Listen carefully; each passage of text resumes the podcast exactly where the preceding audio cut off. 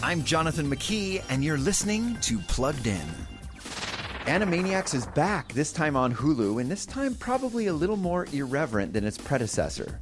Like the original, this version of Animaniacs pitches itself much more towards adults as it does kids. So while the show carries itself with the same wacky charm as classic Bugs Bunny Daffy Duck shorts, it's more self aware and in a way more problematic. Uh, uh, uh, quantum mechanics, quinoa wraps, Queen Bey. We've missed so much.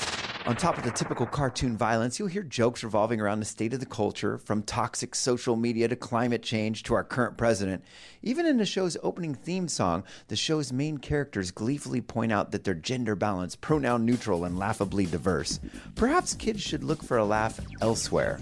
Before streaming the latest shows, visit pluggedin.com slash radio. I'm Jonathan McKee for Focus on the Family's Plugged In.